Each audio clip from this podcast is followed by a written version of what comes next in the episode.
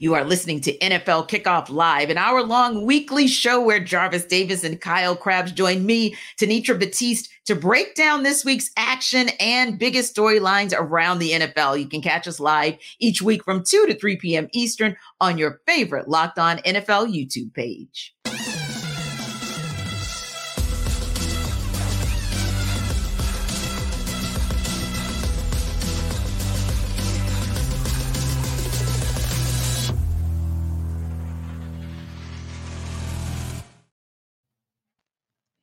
Into N F L Kickoff Live. It's the best hour of football talk every single Friday. We will go around the N F L, talk about every team and every game, and we'll get local insight you can't get anywhere else but right here at Locked On. I'm your host, Tanitra Batiste. Alongside me are Jarvis Davis and Kyle Krabs. And all right, guys, although you know I'd prefer not to talk about this for obvious reasons, we'll go straight to Thursday Night Football. God. Okay, all right. I've got myself together. I promise, I promise. But anyway, I don't think my team had themselves together because whew, the Steelers just absolutely crapped the bed, no pun intended, last night in losing to yet another two-win team, that of the New England Patriots. So now you're kind of looking at a situation where, great, the Patriots are off the schneid. They get a win, whoop-de-doo. But ultimately speaking, it just feels like trouble in paradise, meaning Pittsburgh. But on the same token, it might make for some interesting or intriguing updates to the situation for the Patriots as far as where they might go in the draft. So with that said, the report is that the Bears might be looking to draft Caleb Williams, trade Justin Fields. And now that the Patriots have won that game, Kyle, that may actually impact where they go in the draft. But first things first, before we even talk about the draft, let's just talk about that ish show that was that Thursday Night Football game,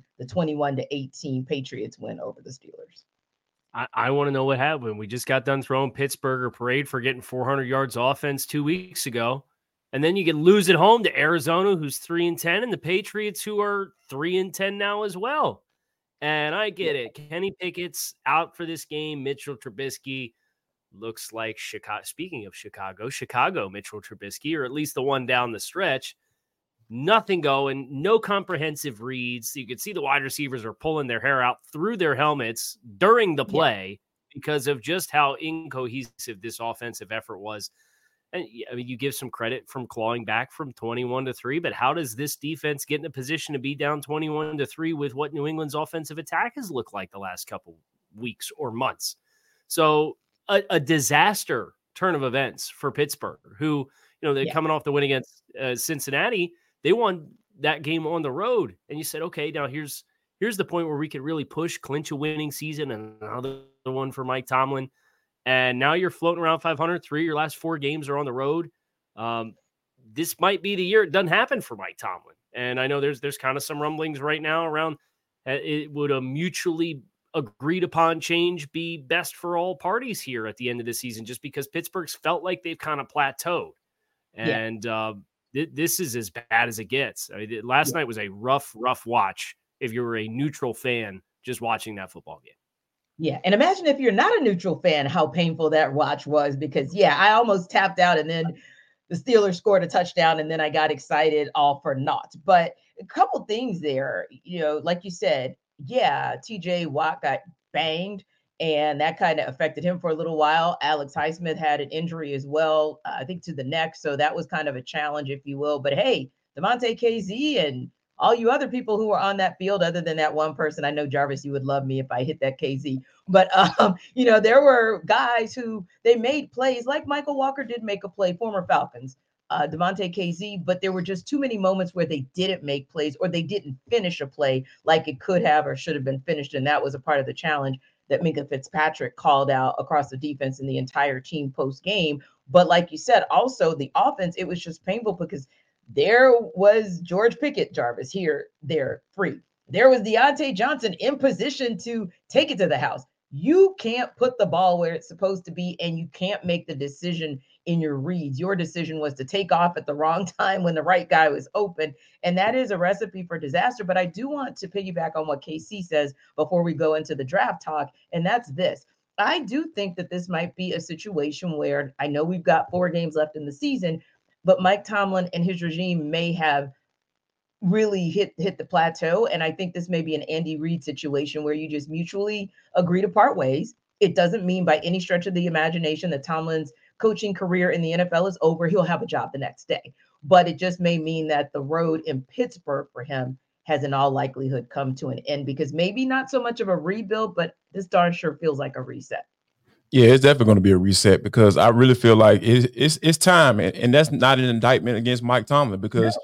you know, things, yeah. you know, th- it's like it's like a marriage that, you know, the fire is just all gone and people just kind of really sticking around for the kids. You know, it's just like, all right, you know, I love you, babe. Oh, I love you too. Oh, you had you never had a losing season. Oh, okay, that's fine. You know, we're gonna bounce back and get into the playoffs, but we ain't got a chance to really win it all. Yeah, that's fine too. So I think this you now you're starting to move into a situation where, okay, let's let's figure this thing out, because at the end of the day, I think we all can agree that Kenny Pickett is not the quarterback of the future, right? So yeah. if yeah. there's a situation where you start losing games and you get into a position where you might be able to get one of those guys, mm-hmm. So the, one of those quarterbacks, there's going to be a lot to choose from in that first round. Do you really want to try to, you know, use this same regime who just fired their offensive coordinator, who probably shouldn't have been the offensive coordinator coming into the season, because a lot of people were calling for their heads. I know you were, T. so, so now it's like, all right, I don't want this regime picking this, my quarterback of the future, because everybody understands what, what, the, what the situation is there. So I think if you mutually part ways, and I think the, you're also correct too, T, because Mike Tomlin, he will have a job. And I, th- I know we're going to talk about it later, and I have a the perfect spot for him, you know, where, where he could take over. And I'm pretty sure there'll be Super Bowl contenders almost immediately uh, if they're, they're able to make that hire. Indeed. And Kyle, that kind of segues into that talk about the draft, because I think Jarvis makes an excellent point. You know, one of the downsides of the winning records that Mike Tomlin has had, especially over the, the decade and a half since the Steelers won the Super Bowl, is you're middling. So you keep landing middle to late first round, and that's how you look the rest of the rounds. And sometimes you hit and it, it goes well, but most of the time it doesn't, because you're not getting the top of the first round, or even sometimes the top of the second round that'll allow you to dip back into the first round. My point being that this is a draft class where, yeah, the Steelers have to look long and hard at themselves and say, hey, if we end up at eighteen or twenty or sixteen, well, like we keep ending up, this is the draft where you may want to do what you did with Minka Fitzpatrick. Obviously, that was a trade situation where you threw in everything but the sink and it paid off. This might be a situation where you throw in everything but the kitchen sink in a draft situation, because these are some generational draft picks at Q B that could change this franchise. So I think that's a decision that they have to make. And the Patriots are still looking, despite what we saw at Zappy last night, they've got to make a decision as well. Yeah, I think the decision's a lot easier for New England, just because you expect them to be in that strike zone, right? Where Indeed. You look at Pittsburgh and you already got seven wins. Like, what? what's the floor for you in the draft? If you lose out, you're probably picking thirteen. That's where yeah. we're sitting right now. So yeah. from Pittsburgh's perspective, yeah, you, you may transition away from, if you're going to do it, transition yeah. away from your head coach, identify what players are thirty-plus, second, third contract players that you can get more draft assets for. And I don't know about a reset. If you're going to do it, you might as well rebuild it and, and go for it, because I think that's the only way you put yourself in a position. I think this quarterback class is really interesting too, because the transfer portal has already eaten up a lot of what you would have perceived to be the second tier of draft eligible quarterbacks, and they're staying in school. So yeah. you're going to have Drake May, who goes early. You're going to have Caleb Williams, who goes early. A lot of people like Jaden Daniels. He's a little bit of an untraditional build to the position and a one-year sample size of really good play. So there'll be some mm-hmm. questions there. Can somebody get sold on that? I'm not sure. What What is Bo Nix going to do after his eighteen years of playing college football at the quarterback position? I think he's like set the record for most starts at quarterback in F B S history. So that's, get go, that's go no shade there. College, he is the, oldest, the longest tenured college starting quarterback ever at F B S. Ever. But um, yes. Yes. You know, for, from you Pittsburgh's perspective, I, I, I don't envy where you're at. And, and I think there is something, too. It's really interesting, these team life cycles where teams build themselves up and then there's kind of a natural transition. really the only one that's done it successfully over an extended period of time without regressing all the way back to square one again, even if they keep the coach and the brain trust, is New England with Tom Brady. So you look at Mike Tomlin, and you know he has eight career playoff wins, and five of those, more than half of them, came in his first four seasons with the team. You even look yeah. go over at Baltimore in the A F C North. Uh, John Harbaugh's got uh, half of his playoff wins came in his first five years, mm-hmm. and he's been there fifteen years too. So th- these yeah. teams are that are routinely, like, consistently in the hunt. If mm-hmm. you don't go all the way back down, it makes it almost harder for you to gear back up and make a, a deep yeah. run all over again, unless you hit the quarterback position. And they didn't do that with Kenny Pickett. Indeed. And that's my biggest challenge with this team, and feeling like that's that's why I keep saying middling, because, yeah, you, you've done well, but you've never you've not done well enough. And even that one time where you could have done well enough, I think it was uh, twenty seventeen, twenty eighteen, when you had Jacksonville on the ropes and you allowed them to come back and, and get you. That would have been one opportunity to win, win big and, you know, maybe get back to the Super Bowl, but obviously didn't happen. So, yeah, I think it's one of those challenges. Now, here's the interesting part, too, because, of course, Jarvis, we know we're talking about what the Steelers are looking at under center, because that's kind of how you build out. And we know what we're talking about with the Patriots and how they build out. But an intriguing guy that, of course, we've been looking at for well over a decade, because he's born and raised in the Atlanta metro area. And, you know, that's Justin Fields, and kind of how things play out for him. How does he look in these last couple of games? Does he look like a guy that Chicago says, okay, maybe we want to, you know, keep him around? Probably not. But if not, you know, where does that guy go? Because with the Kenny Pickett, if you don't land here, you'll probably land, you know, in one more spot. You'll be a backup at them. And then maybe you get to show somebody that maybe you are viable um, as a potential starter. But Justin Fields, this is like a true dress rehearsal slash, you know, show and prove what you can do, because you're probably not going to stay with Chicago, but you also want to land somewhere where you're going to, where it's not going to just benefit Chicago that they parted ways with you, but it's going to benefit you too. Yeah. Uh, and I think that, you know, with Justin, like, obviously the talent is there, right? Like, it would, he wouldn't have been draft taken in the first round if, if it wasn't. And I just feel like, you know, Chicago Bears is an organization that just hasn't been good with housing a good quarterback, right? Now, now some, yeah, some of the reasons, one right, right. So one of the reasons may be that, that he just isn't good, or it just wasn't the right situation. And I feel like a lot of people kind of discredit that the, the latter, because, like, at the end of the day, like, you can have all the talent in the world, but if the situation isn't right, if the head coach isn't right, if the guy that's working with him every day and the quarterback coach isn't right, it's not going to work. Or the guy calling plays, you know, we seen Luke Getsy. He just seems like, okay, I'll, I'm going to call plays to, according to what Justin Fields is, is, is really good at. And then, okay, in, in the first quarter, but then after that, I'm just going to try to make him a pocket passer. Like, you know, it's just not like you're making yourself look bad when you do stuff like that. As a play caller, you looking incapable, because at the end of the day, you know, it's all about the, you know, the pros and the Joes, but like the X's and the O's have to fit too. So you have to make it fit. And I think that with Justin, I really feel that he can, with a second chance at, at, at another spot, with the right situation, with the right coach, And and the right uh, surrounding talent, I really feel like he can he can get it done, because I know a lot of people will look at, you know, Sam Darnold and Baker Mayfield and say, oh, yeah, that, that never works. But Sam Darnold got a second round pick. So if Chicago wants to trade him, they're going to be able to get some good some good uh, compensation for him. And I feel like Justin in a different situation, maybe even down here in Atlanta, because we know Please. Uh, Arthur Smith is really good with reclamation progress, Kyle. You know, you're, you're familiar. Ryan Tannehill, he made him look like a capable quarterback. And I think that Justin is a little bit more talented than, than Ryan Tannehill, in my in my humble opinion. So I feel like he, the, the the situation is right for Justin uh, as he goes down. All he got to do is just continue to, you know, try to go out there and put some good tape out there. Yeah. And, and Kyle, I, I look at the situation that's going on. Not that we didn't know that Tua Tagovailoa was capable of what we've seen him do this season, but again, right circumstances, right staff around you, right players around you. And you can not only look like a good quarterback or a solid quarterback, but you'll really be able to show your greatness. And that's maybe what a Justin Fields is lacking.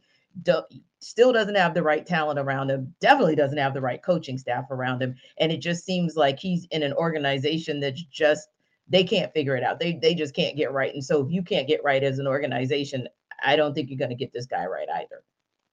Yeah, so there's a lot of hands in the, in the pot here, right, as yeah. far as running a football team, running an offense. And the, the the phrase that stands out to me was an interview that I did a few years back with Jordan Palmer, the quarterback uh, coach and, and private trainer. He said, teams bust on players more than players bust on teams. And you look at this environment that Justin Fields was put into, and you, Tanitra, you invoked Tua Tagovailoa and, and what that was like with Brian Flores, who was a career assistant at New England. The only quarterback he ever knew was Tom Brady. The only offensive line coach he ever knew was Dante Scarnecchia. Those are like Mount Rushmore of their respective crafts at the N F L level type of players and coaches. And he comes to Miami and he's got four offensive line coaches in three years. He has four offensive coordinators in three years. Jim Caldwell was in and out after a singular cup of coffee before training camp even started. He said, no, thanks. I don't like where this is going. So he stepped aside. And then Mike McDaniel comes in and it's a stylistic fit and they tailor what it is. And you've seen like peaks of it with Chicago, like down the stretch last year after the first two months of the season.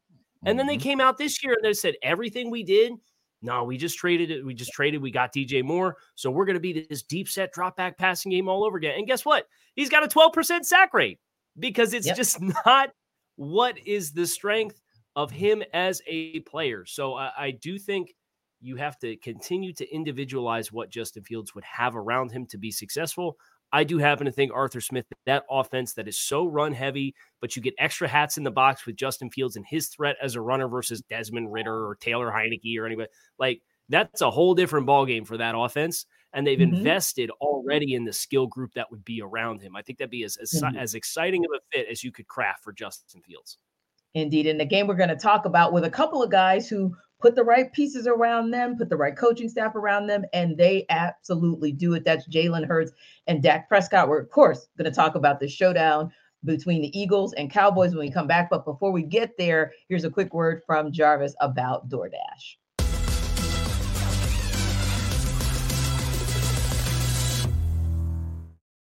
Listen up, guys. Jarvis Davis here for DoorDash. This episode of the N F L Kickoff Live Show is brought to you by DoorDash. How about this, y'all? I'm sitting at the um, I'm sitting at the house by myself. You know, my kids upstairs sleep in the room, and then I just start feeling this rumbling sensation in my stomach, and I'm just like, oh my god, my stomach's telling me that I need some wings.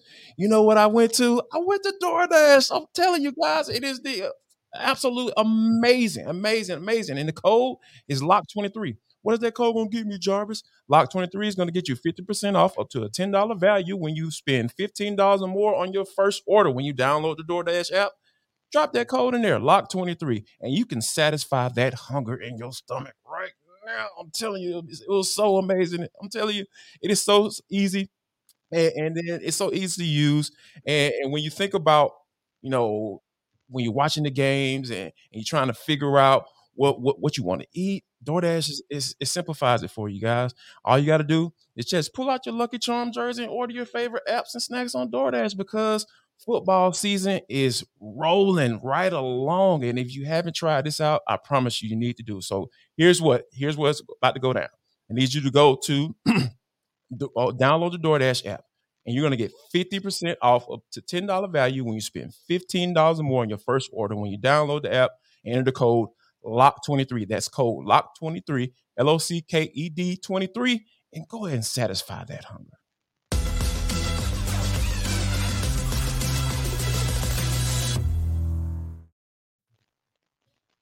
Well, guys, it's another big showdown for the Eagles this weekend. This time it is with the Dallas Cowboys, front and center, game of the week. N F C East is on the line. Some would even say the M V P race is on the line between Jalen Hurts and Dak Prescott, just behind uh, Brock Purdy in the odds. It's a mood, it's a movie when it's Dallas and Philly playing. And our Locked On Cowboys host, Marcus Mosher, and our Locked On Eagles host, Gino Camilleri, are here to break this game down.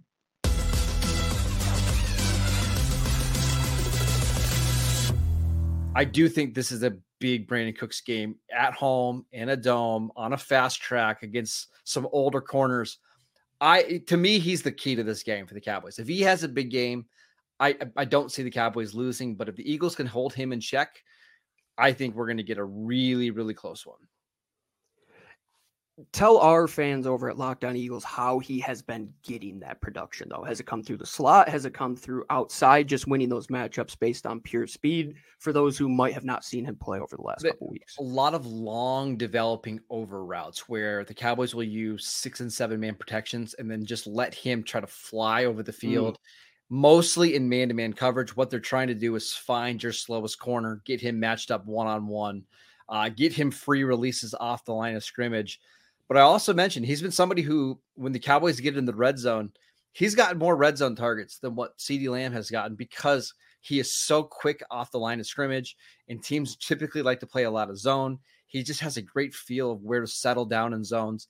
To me, he's the X factor. I, I, I get if the Cowboys can't get him involved early, I won't be surprised if they struggle a little bit on offense. So I think we both kind of have it. The, the same mantra on this one, where we need our Klay Thompson to kind of step up in yes. this game, right? You like need the you, role guys to have big games. Yeah, you need your Brandon Cooks, you need your Devontae Smith, you need your Jake Ferguson, you need your Dallas Goedert. And exactly. the last key to victory I'm going to say is, can DeAndre Swift and this offensive line find a way, whether it's you're leading late in this game, whether it's you're trying to get back to what your identity was of being a balanced offensive line, they've gotten no push. Can you find a way to create some of these explosives? Because like you said, Mo- Marcus, it's either A J Brown or nothing in terms of the explosives. And early on in the season, a lot of those came through DeAndre Swift being lightning in a bottle. They need to get back to that because it might come that once again, you're leading a game against the Dallas Cowboys, and you have to find a way to choke out the clock. Yep. And if not, Dak can lead them down the field and put them right in a position to score like we saw that last week. I think three and a half points is bang on. I think Vegas just knows way too much and way more than we ever will. And it's going to be a field goal game, in my opinion, because there's so much riding on it. And just as a neutral fan, like you're welcome once again. These two teams are just – what people want to see. As much as you might hate them and talk bad about them and create your crappy narratives, you guys love watching the Cowboys and Eagles, yeah. no matter what you say. Plus, the Cowboys are wearing their awesome all-white uniforms on Sunday night. It's going to be absolutely... Ooh, those are going to be pretty yeah. on Sunday Night Football.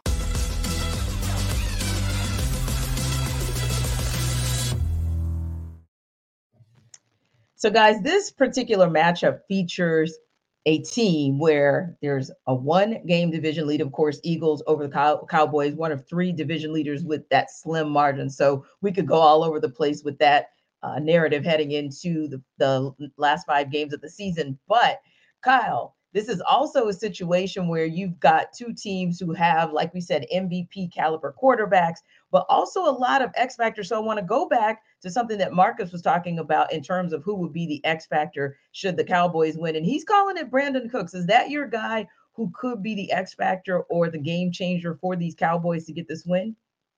Yeah, I cer- certainly think coming into this season, you expected to get a certain caliber of production from Brandon Cooks. And for the first month, month and a half of the season, he was M I A, like nowhere to be found. And you're wondering, is, did Brandon Cooks get washed this offseason and we all didn't get the memo or what? And then lo and behold, they start finding ways to get him involved in the offense. And it's coincided with Dak Prescott and this emergence of this six consecutive games, I think it is, with multiple touchdown passes, which is the longest stretch of his career, and and playing at a caliber that has put him right at the front of the M V P conversation as we go into December. So I certainly think that's an element for Dallas that if they have that component humming, even if it's only a couple shots throughout the course of the game, this feels like an explosive plays, more explosive plays wins the game type of contest in my mind between these two teams because they're capable of haymakers. You saw Philly really get bottled up by San Francisco at home last week, and San Francisco just hit home run after home run after home run, and a lot of it came after the catch. So yeah. who's your guy that's going to have the speed and help create those chunks? If it's Brandon Cooks, whether they're vertical routes, whether they're deep over routes, and he's turning up the far sideline after he catches the ball, I do think that's a great place to point to for Dallas. Yeah, not only yards after the catch, but really yards after contact as well, Jarvis, because, yeah, Deebo Samuel and Christian McCaffrey were out there bulldozing folks.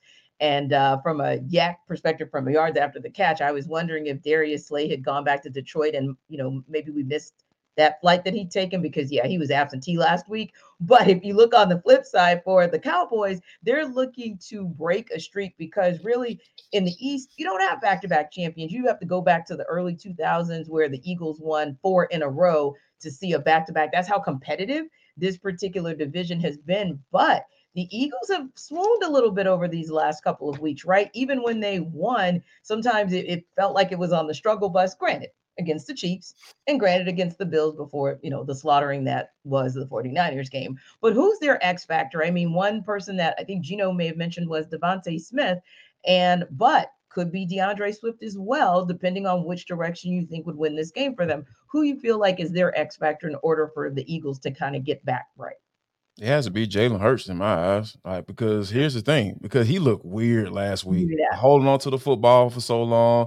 Obviously, you know, you have one of the better offensive lines in the N F L. I get it, but get rid of the football, because if Jason Kelce is turning around like, oh, okay, yeah, I got my man. And, oh, like, oh, he still has the football. Oh, he hasn't taken off running. Like, oh, you didn't try to go get yards instead of trying to sit, trying to find somebody downfield when it's just not there. So I think that, you know, he has to be a little bit more decisive to the football, with the football. Help your offensive line out, because I think that is something that that could be a catch twenty-two, because, you know, a lot of times guys want to put, you know, everybody look at the sack numbers. Oh, he's been sacked X amount of times, and and and, and, and automatically and automatically blame the offensive line. But there are times where the quarterback is holding on to the football too long, or they're just not throwing it away when there's nothing there. And I think that we saw, I saw, you know, Jalen do that several times last week. And I, I think that also the, the, he can be a big, bigger X factor with call runs, design run plays. I think that helps that offense out tremendously, because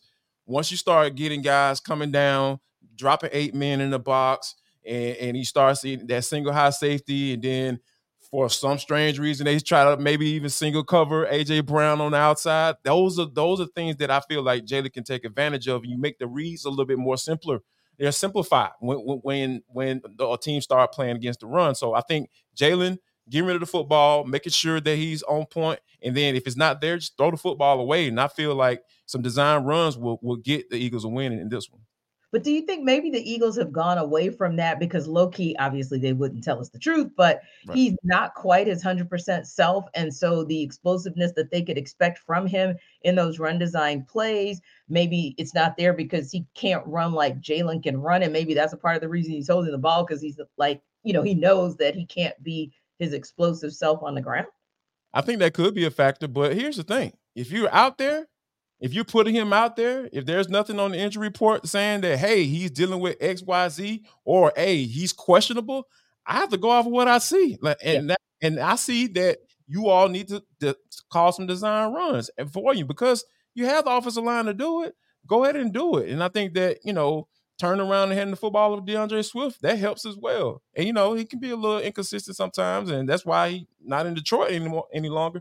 But those are some of the things that you're going to have to do. If you're putting them out there, I feel like, hey, I don't want to hear about it. Like, like, like my, like I got uh, Hugh Douglas up in, up in Philly. He's just like, hey, man, show me the baby. If you out there, show me the baby. Show me the production. Get the win. Show, prove to people that, hey, you deserve this, this, this big boy salary that you got. All those things come into play when you're going out there each and every day, and that, and that injury report is clear. I don't want to hear it, to be honest with you. Yeah, and that's kind of the tough part. But you think about too, Kyle, and as good as Dallas has looked as far as that offense is concerned, forty-one to thirty-five, and I'm not saying that the Seahawks, the Seahawks can't produce. I'm just saying that forty-one to thirty-five against the Seahawks is forty-one to thirty-five against the Seahawks. So it's one of those where could this possibly be a shootout where a team like the Eagles maybe arguably have a better defense than maybe the Seahawks have? Then if it becomes a shootout, that could be a possibility for them to still get, get a win here. Yeah, I thought it was interesting, but because you, you came into this game with Thursday Night Football with Dallas and Seattle last week, and the Seattle's a team, they want to run the ball, right? They don't have Kenneth Walker. Well, they end mm-hmm. up having Zach Charbonnet that steps into the primary role, has nineteen carries for sixty yards. If you told me Dallas held Zach Charbonnet to nineteen carries for sixty yards, you'd feel really good about it. But it was it was the physicality of D K Metcalf. It was yes. his ability, like the, how involved he got early. So I'm looking over to A J Brown, and I'm I'm if I'm Philadelphia, you got to have a certain element of that. But one thing that Seattle did try to do is they still tried to run the ball, even though the averages yeah. weren't there. And and to go back to what J D was talking about, as far as DeAndre Swift and the Philadelphia Eagles, you go all the way back to week two. And do you remember how much Philadelphia struggled in the first half against Minnesota? And they had yeah. all these exotic looks on the front. And then about halfway through the second quarter, they said, oh, hey, you know what? You got two defensive linemen on the field. We're going to pound the rock. And DeAndre Swift gets twenty-eight carries, one hundred seventy-five yards, takes mm-hmm. like sole possession of the R B one role in Philadelphia. And since then, he's only had a handful of games where he's even had twenty touches. Yeah. Like he, this is a guy that's amongst the most productive that's backs weird. in the league. And, right. And what, what, what game was it? Was it the Buffalo game or the Kansas City game that like he didn't even touch the ball in the first half at all? And you're like, what is going on? This is like the, the second best rusher from a statistical standpoint in the N F C. And he didn't touch the ball. And then lo and behold, he starts touching the ball. You're ripping off six, seven, eight yard, nine, nine yard runs. And Philadelphia found its rhythm again offensively. So you got to find a way to distribute the ball all around. But I think balance for Philadelphia against Dallas defense will help give them the opportunities to have those one-on-ones for that big physical guy like A J Brown to do what D K Metcalf was able to do to him last week. Indeed. And K C, if you had to make a prediction, a bold prediction, who walks away with this win? Does do the Eagles put some distance between themselves and the Cowboys in the N F C East? Or is this a Cowboys game where they're now going to get in position to possibly control their own destiny? I want to pick Dallas. I want to pick Dallas. Dak is thirty and eight against the N F C. That is rare, East. Kyle. Is Not a lot of people ever like to do anything in favor of Dallas, but okay. but, but I see. I cannot help but think that the worst thing Dallas could have drawn was Philadelphia getting their butts kicked. And I think Philadelphia, after the game that they played last week, with an opportunity to retain control and effectively smother the N F C East, I think Philly finds a way. And I'm picking Philly in a close game to get it done. J D, who you got? Oh, so my dad is a lifelong Dallas Cowboys fan. Please don't ask me how. Grown up in Atlanta all his life and all that stuff. But and he we had a conversation. He was just like, he's like, Jarvis, we're going to get a win this week. I'm like, man, I don't know, man. But I was like, And, and and then when you, but when you think about it and kind of really dig into it, like I think that Brandon Cooks piece, what Marcus brought up, was absolutely amazing. During that four-game winning streak, twenty catches, three hundred yards, and three touchdowns, almost double the production of that first month and a half of the season as a Cowboy. So I think finding some another weapon that uh, Dak can, can can depend on outside of CeeDee Lamb, I, I, I think that. That's the that's the that's the that's the formula. That's the that's the juice. That's that recipe everybody look forward to eating on, on Thanksgiving. Like, okay, we're coming over to, to the Cowboys' house because hey, they found the right recipe. Their offense is cooking, and I think that Dak is making a uh a M V P candidacy. So I I'm picking the Cowboys, T. I'm going. I'm, I'm picking them. I'm picking them, and you know I might be wrong. More than like I'll be wrong because it's the Cowboys. But I'm I'm, gonna, I'm rolling with the Cowboys. I can't I can't deny what I'm seeing right now. Exactly, because Cowboys are gonna cowboy. But the Eagles, I think, as long as that secondary shows up a bit better than they did last week, and they do everything that K C just prescribed, I picked them for the win. Speaking of picks, we're going to tell you and sell you why on the other side. But before we do that, Jarvis is here to sell you on Prize Picks.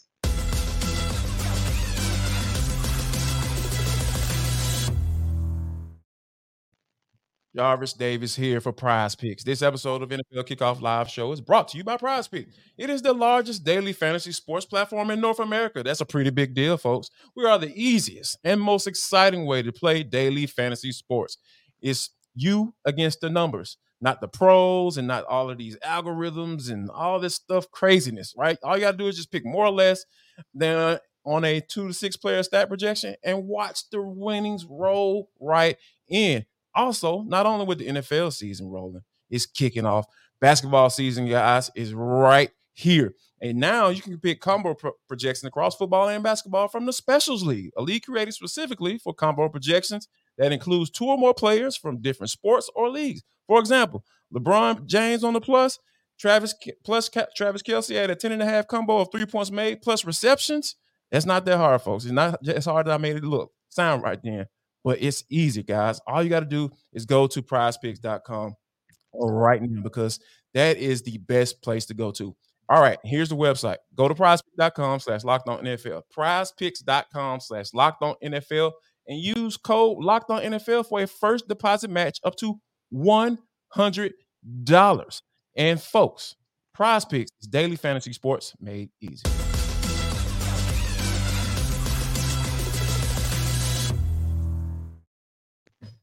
All right, so the Seattle Seahawks are hitting the road to take on the San Francisco forty-niners. The Seahawks are ten and a half point underdogs in that game. Of course, the forty-niners won the last game thirty-one to thirteen just two and a half weeks ago, and we know that they have steadily gotten better. So this will be interesting to see how it goes. But first, Corbin Smith is going to tell us to sell. He's going to sell us rather on why the Seahawks can cover as underdogs. Looking for their first win against the forty-niners since two thousand twenty-one, the Seahawks will head to Levi Stadium for a must-win rematch against their division rivals on Sunday afternoon. This is Corbin Smith, host of the Locked On Seahawks podcast. The Seahawks will enter Sunday's rematch against the forty-niners as ten and a half point underdogs, and honestly, that feels a little bit low considering how much San Francisco has dominated this series over the last two seasons. None of their previous four encounters since the start of the twenty twenty-two season have been decided by under fifteen points, with the forty-niners winning all four of those matchups, including a thirty-one to thirteen victory at Lumen Field just two weeks ago.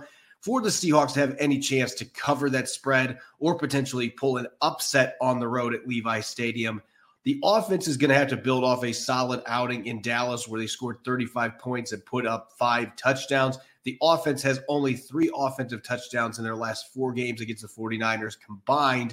The run game is going to have to be solid. They're going to have to have a play-action game working off of that to take advantage of their receiving talent. As for the defensive side of the football, missed tackles have been a major problem against the forty-niners, including a bunch of missed tackles against Christian McCaffrey a few weeks ago. They have to get him to the ground, and they have to limit explosives. They gave up seven explosive pass and run plays in the first half alone in week twelve. If they're able to cut that number in half and potentially create a turnover or two, the Seahawks can give themselves a chance in a game that few expect them to be competitive in this upcoming weekend.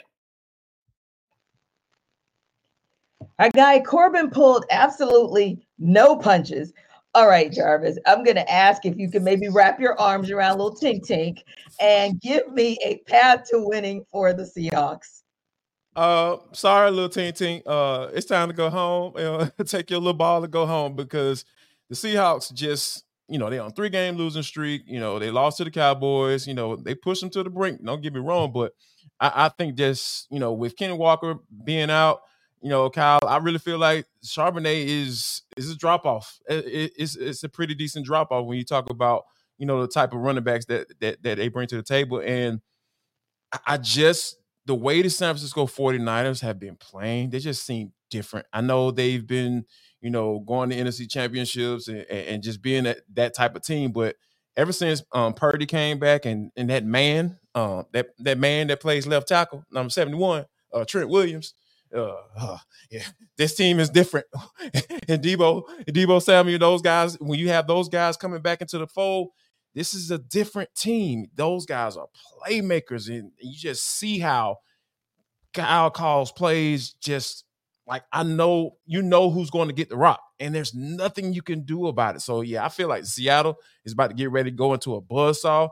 The forty-niners are riding high because we know all of the hoopla and drama that was that went into that game against the Philadelphia Eagles and how they were able to, you know, talk that talk and walk that walk. Yeah, this is, I feel for the Seattle Seahawks right now because this is this is not a good matchup for them given the circumstances.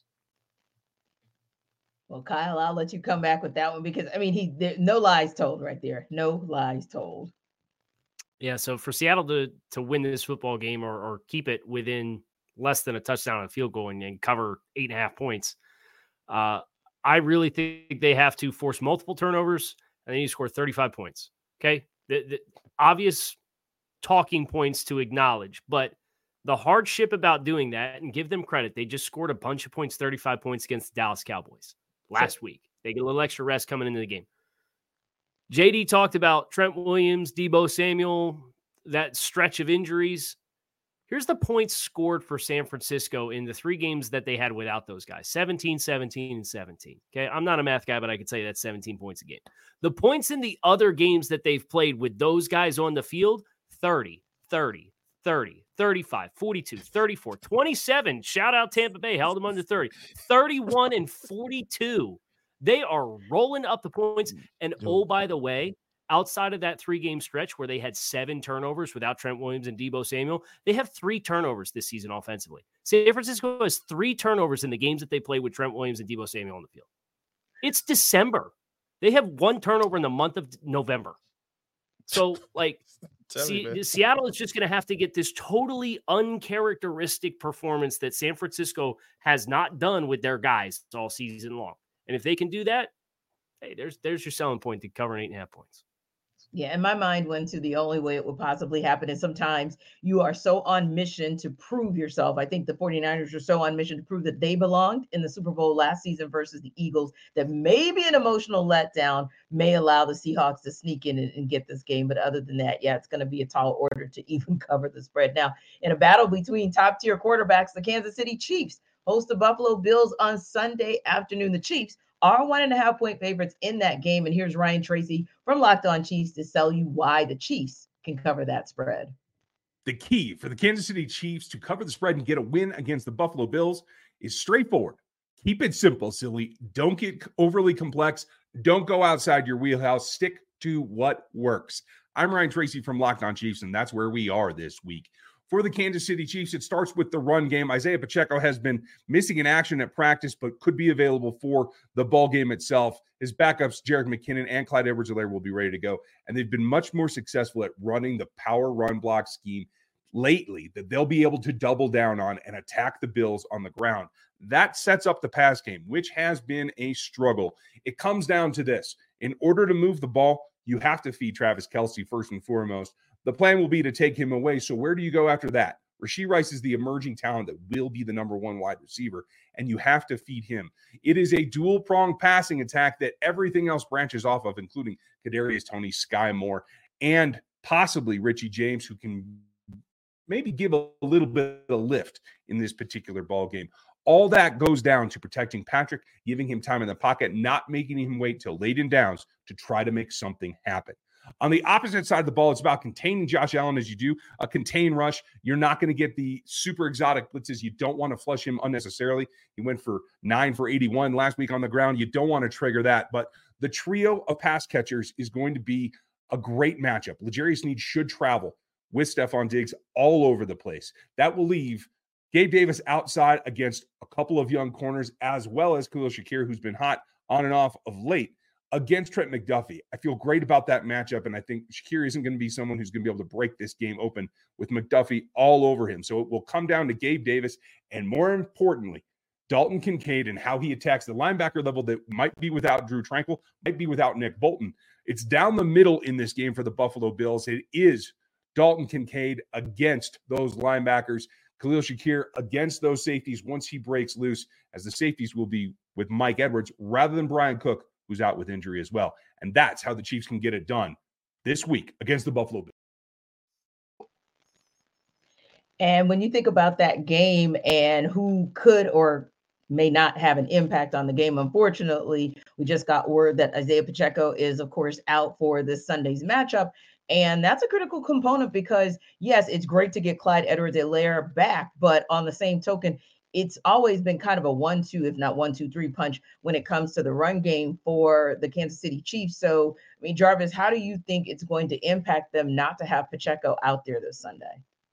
Oh, it's going to be it's going to be a tremendous in my in my eyes. I mean, I, let me let me start off by saying this: they're going to count on Jordan to get the job done. You know, uh, Patrick Mahomes. He's Michael Jordan in football right now. That's kind of where I I know we've been throwing that term around a lot around lately. Um, T, you know, when, when it comes to the Atlanta Falcons and and, and, and Jesse Bates, but when, when you think about their the what this offense looks like, the the, the toughness and and the offensive line, the investment in the offensive line, and Donovan Smith and Juwan Taylor bringing those guys in. You know that they want to have some sort of identity and balance to this offense and not have to always depend on Patrick Mahomes. But when you take a guy like um, Isaiah Pacheco out of that equation, like, because this dude just runs so hard. It seems like he just fighting for every single yard. And then what comes with that, though, is still dealing with the injuries and dealing with certain things and little knickknacks from time to time. And this offense just looked different without him in that in that equation. So I think that you're going to have to essentially lean on your M V P quarterback to be able to sling the ball around the yard. And you hope and pray that those wide receivers, they step up and they make those necessary plays, because Pat is going to find those guys. And they just have to they have to be able to catch the football and, and, and make a play with it. Yeah, and although it was, of course, a loss for the Chiefs against the Packers earlier this week, you got eighteen carries and one hundred ten yards from Pacheco, six point one averages, uh, yards per carry, and across the entire season, four point four. So just showing that consistency of what he brings to the table, or will not be able to bring to the table uh, this weekend. But K C, when you look at this matchup with the Chiefs being one and a half point favorites in that game, uh, so tell me, do you believe that the Chiefs can cover that spread? And if so, how do they cover the spread? I absolutely think they can. Uh, I think the challenge for, for Kansas City is Buffalo is, is fighting for their playoff lives here at, at five hundred at six and six. And yeah. They put a really good effort forward offensively against Philadelphia. The overtime game, Jalen Hurts uh, brought them back and, and pushed them to six and six. And just about everything since the bye has been a nightmare for Buffalo. And it'd be re- really interesting to see how they respond to uh, the story that came out about Sean McDermott this week, and Von Miller and his off-the-field issues that that manifested during the bye week as well, with some really ugly allegations there. And we need more clarity there as well. But uh, for Kansas City's perspective, we're talking running backs. We're talking wide receivers. Can we throw Travis Kelce the damn football? What are we doing here? I'm watching this Green Bay game, and you're not, you scored nineteen points. Travis Kelce, I think, had all those receptions in the first half of the game, it felt like. You're sitting here, these possessions down the stretch, you're like, all right, they got to get something going. Let's move Travis Kelce around a little bit and get him the football. He, had, he caught four passes. And you're looking at Kansas City's last month offensively and all these stretches of games where they're not scoring any points in the second half of these games. Go back to Denver. No, he had six point four yards per target. He had nine targets for six catches, nine point seven yards per catch. Miami caught three passes for fourteen yards. Philadelphia, they scored seventeen points. He caught seven for forty-four. He got a touchdown, but it was four and a half or four point nine yards per target. Yeah. And then he has the, the, the big boom against Green Bay early in that game. And then they're trying to come back and win this football game. And we're just static with Travis Kelce. We're not moving him around. And I get he's going to command a lot of attention. But you're coming into this game, Buffalo doesn't have Matt Milano, and Micah Hyde and Jordan Porter look a step slower than what they've been in the past. Get Travis Kelce involved in the middle of the field, move him around, get him the mm-hmm. football. And if you do that, I think you do win the football game, but they just really haven't been doing it the last month for Travis Kelce.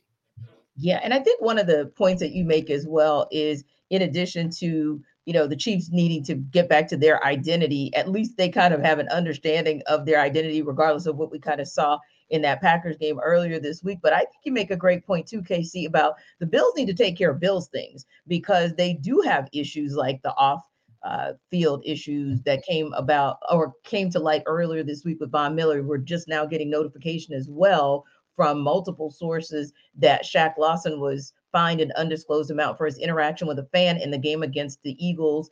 And so it's it been the issue's been resolved. But K C, when you start hearing things like that, it makes you think to yourself, but has the issue really be been resolved with a team that's middling? And then you get the information about Sean McDermott that comes out, where he has comments that he made about the September eleventh terrorist attacks during a team meeting in twenty nineteen. And of course, he goes on to say that he regretted those comments. But ultimately speaking, that's all that the conversation has been about as it relates to Chiefs Bills. It hasn't been more about what's gone on on the field as off the field. And it starts right at the top with Sean McDermott. It's, it's, it's tough. And as a team that's fighting for expectations, you you can tell how frustrated that football team is when you look back on the interaction with the Buffalo Bills defensive linemen in Philadelphia in that contest, and how they're, they're chirping with the fans. And I think there's a lot of things that Buffalo has that they can point to to feel like they can win any game that they step on the field with. But so many of their wounds this season have been self-inflicted, whether it was the four turnovers in the season opener against the Jets, or twelve yeah. men on the field for the missed field goal against the Broncos that cost you another football game. Like, you just have perpetually shot yourself in the foot. twenty seconds not going to, to get points on the field when you had a timeout and twenty seconds with Josh Allen at the end of that game against the Eagles. Yeah. So all of those things now compounding, you see the frustration that's being acted out on the on the sideline, and now you have distractions coming into this game. It's a really unenviable place, and it's going to go one of two ways. Buffalo's going to come out, and they're going to be as channeled as they've ever been, and they'll put a good effort forward, and they'll find a way to win this football game, or they're going to get waxed. And I don't think there's a lot of room in the middle.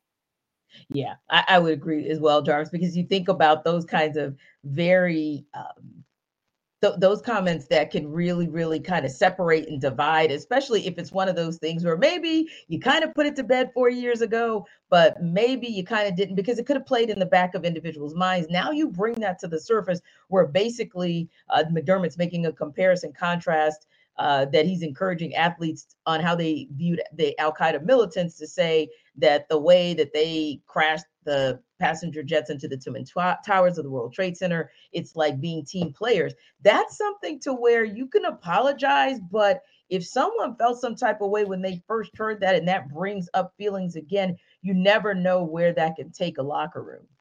Absolutely. And, and I think, I know where it could take it. It's lost. He's lost his locker room because when things like this get out, when you have players griping at each other on the sidelines and don't really care about what it looks like, because, you know, a lot of times we locker rooms, you know, being in the locker room, like there are so many different personalities, right? Like a lot of people from different backgrounds, people who probably wouldn't even be in the same room with that person if they weren't playing football, like football does. It puts a lot of different type of people in, in, in the same um, place. And I think that there's a certain, you know, uh, sacredness that goes with it that, you know, whatever goes on within that, you don't let it get out. And so when stuff like this starts to come out, when, when, when uh, whatever sources, you know, said that he said X, Y, Z, and he has to explain himself, that lets you know that he is, he knows that he's he's losing this locker room. And then when things like this start to happen, that means he's lost it. And and I think that, you know, when you have the all the off the field stuff going on, I talked about when we first started this show, organizations that that you hear more about off the field stuff that than on the field stuff, that's not a good sign. That means they're a bad organization. And the Buffalo Bills ownership, they don't want to be looked at as that. They they feel like they're Super Bowl contenders. They have a, a Super Bowl um, um, capable of winning quarterback in, in Josh Allen. So I think right now, Sean McDermott, Sean McDermott, excuse me, needs to start counting his chickens because this may signal the end for him for sure. Yeah, yeah, this is definitely a fork in a road in the road for that franchise, but more importantly, probably that regime. Now it is almost time for our fantasy football focus, which also means it's time for Jarvis to tell you guys about DoorDash.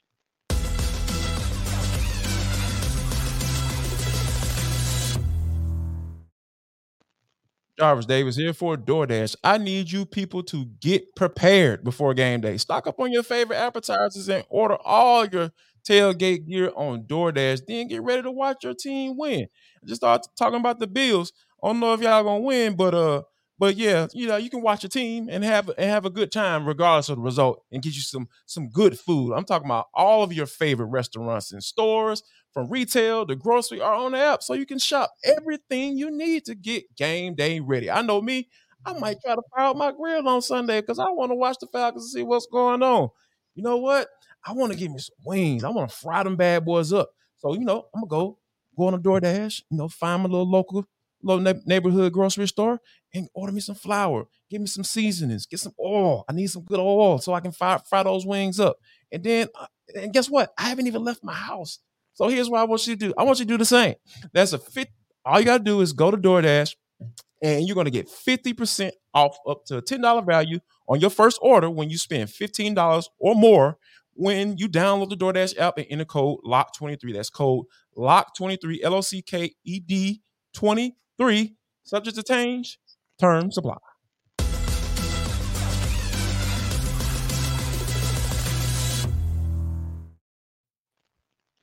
So your fantasy team might have been personally traumatized by all of these Q B injuries of late, but our Michelle Majuk might just have an answer for you. And here's our Locked On Fantasy host to give you all the info you need for this week and beyond.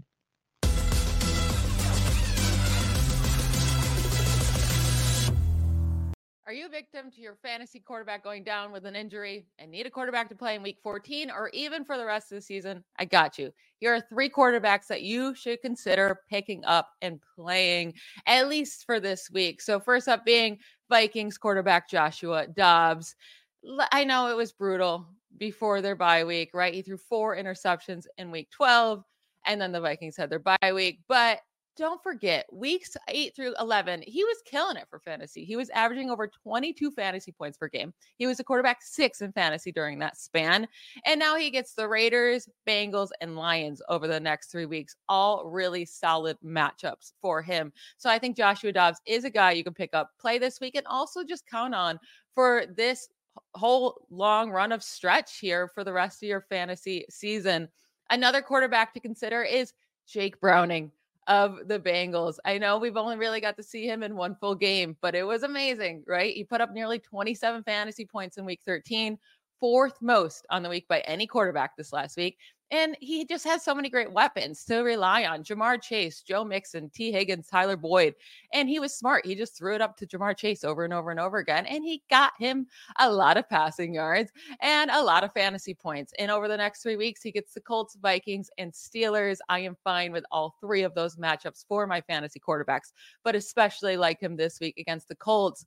And then talking about the Colts, Gardner Minshew is a guy you can consider picking up and playing, especially for this week and maybe even next week. So last week, he had over three hundred passing yards and two passing touchdowns. No team is allowing more passing yards per attempt than the Bengals. And then if he does well this week and you want to continue playing him, he gets the Steelers the next week.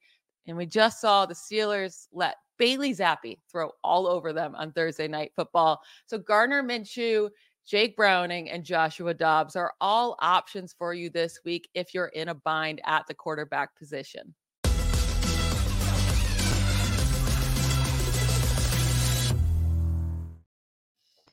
Wow, that must be some kind of bind if you are going to go with Jobs, Dobbs, rather Minshew, and Browning, Casey. Whoo, is your fantasy? A lot of jobs out there, T. Right. At quarterback position. A lot of jobs. I understand. You know, right. So I'm like, okay, this goes back to what Jarvis said earlier, Casey. Are we looking for pros or Joes to add to our fantasy football team? Yeah, well, uh, out of the ones that, that Michelle gave, uh, the one I don't want to touch is Josh Dobbs. I've seen Cinderella when I was a kid, and I know when the clock strikes midnight, that carriage turns into a pumpkin, right? And that performance Yes. was so bad against Chicago, like did not know what way was up. And yeah. they were considering benching him during the bye week. It came out and said that he was going to retain his starting job. Thanks, no thanks for me on Josh Dobbs. I think Jake Browning's the one to go with just from take the yeah. one with the weapons in the passing game. Indianapolis, yeah, you know, Gardner Minshew's done a nice job. He's able to move around, get off his spot. But at the end of the day, that's a team that wants to run the football. You saw what it looked like with Zach Moss before Jonathan Taylor came back, and then Jonathan Taylor came back. And that's kind of the identity of that football team. The identity of this Cincinnati offense, even though Chase Brown has given a little bit of extra life into the run game, they're built to throw the ball. So take the guy who's built to throw the ball, who's thrown to elite targets. That would be my choice, would be Jake Brown. Yeah, because I almost got, like, feeling some type of way, Jarvis, a little triggered with Josh Dobbs. Like, dang. Like, we let him go. And then I was reminded, oh, yeah, we let him go.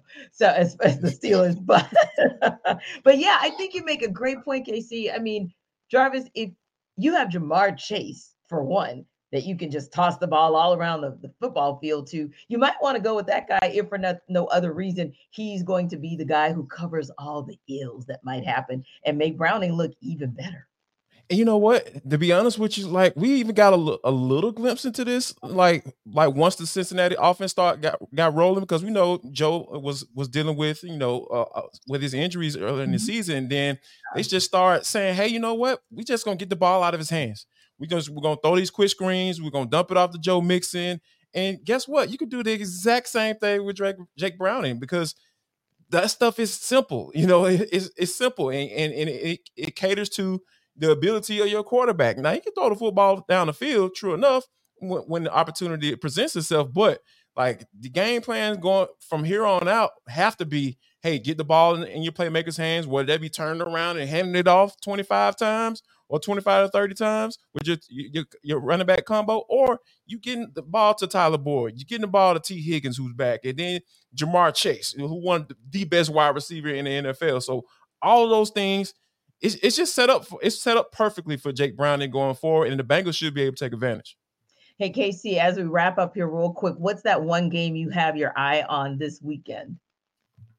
Uh, I think I'm looking at Indianapolis and Cincinnati as far as that A F C wild card race. When you consider yeah. you've got the five seed is seven and five, and the eleven seed in the conference is six and six.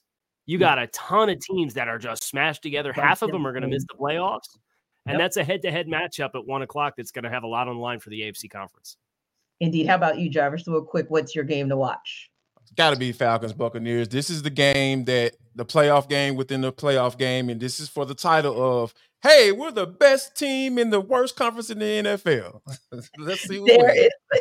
On that note, a lot of cool matchups that are going to be some decision-making games for how these playoffs play out, both in the A F C and the N F C. Thanks again, guys, as always, for stopping by N F L Kickoff Live. It is the best N F L talk you can get anywhere. For Jarvis Davis, Kyle Krabs, I'm Tanitra Batiste. We will see you next week.